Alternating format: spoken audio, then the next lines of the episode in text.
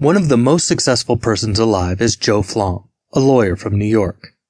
By studying Joe Flom's life, it can be seen how this lawyer's upbringing, demographics, culture, and timing made him successful.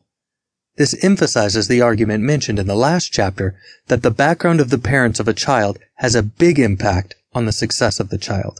The month and year you were born highlights the timing factor for a successful life. First lesson. Jewish lineage. Because he was Jewish, Joe Flom was not given a second look by established law firms. Thus, the young lawyer established his very own firm and practiced law for 10,000 hours, the hours needed for success. Second lesson. Luck with demographics. Back in 1930s, the Jews were living during the so-called demographic trough.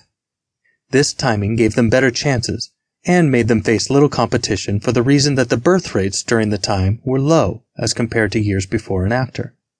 Third lesson. The industry of garment making and eloquent work.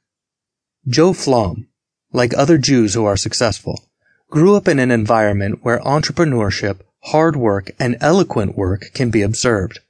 Because of this, Joe Flom and other Jews realized the value of marketable skills. The value of the concepts of complexity, autonomy, and the link concerning effort and results are realized. These three qualities help a person to be satisfied with their work. Being successful does not happen randomly. It is achieved by predicting the set of conditions and chances that others will not have. Nonetheless, a person can still become successful if he exercises hard work, asserting himself, and applies creativity.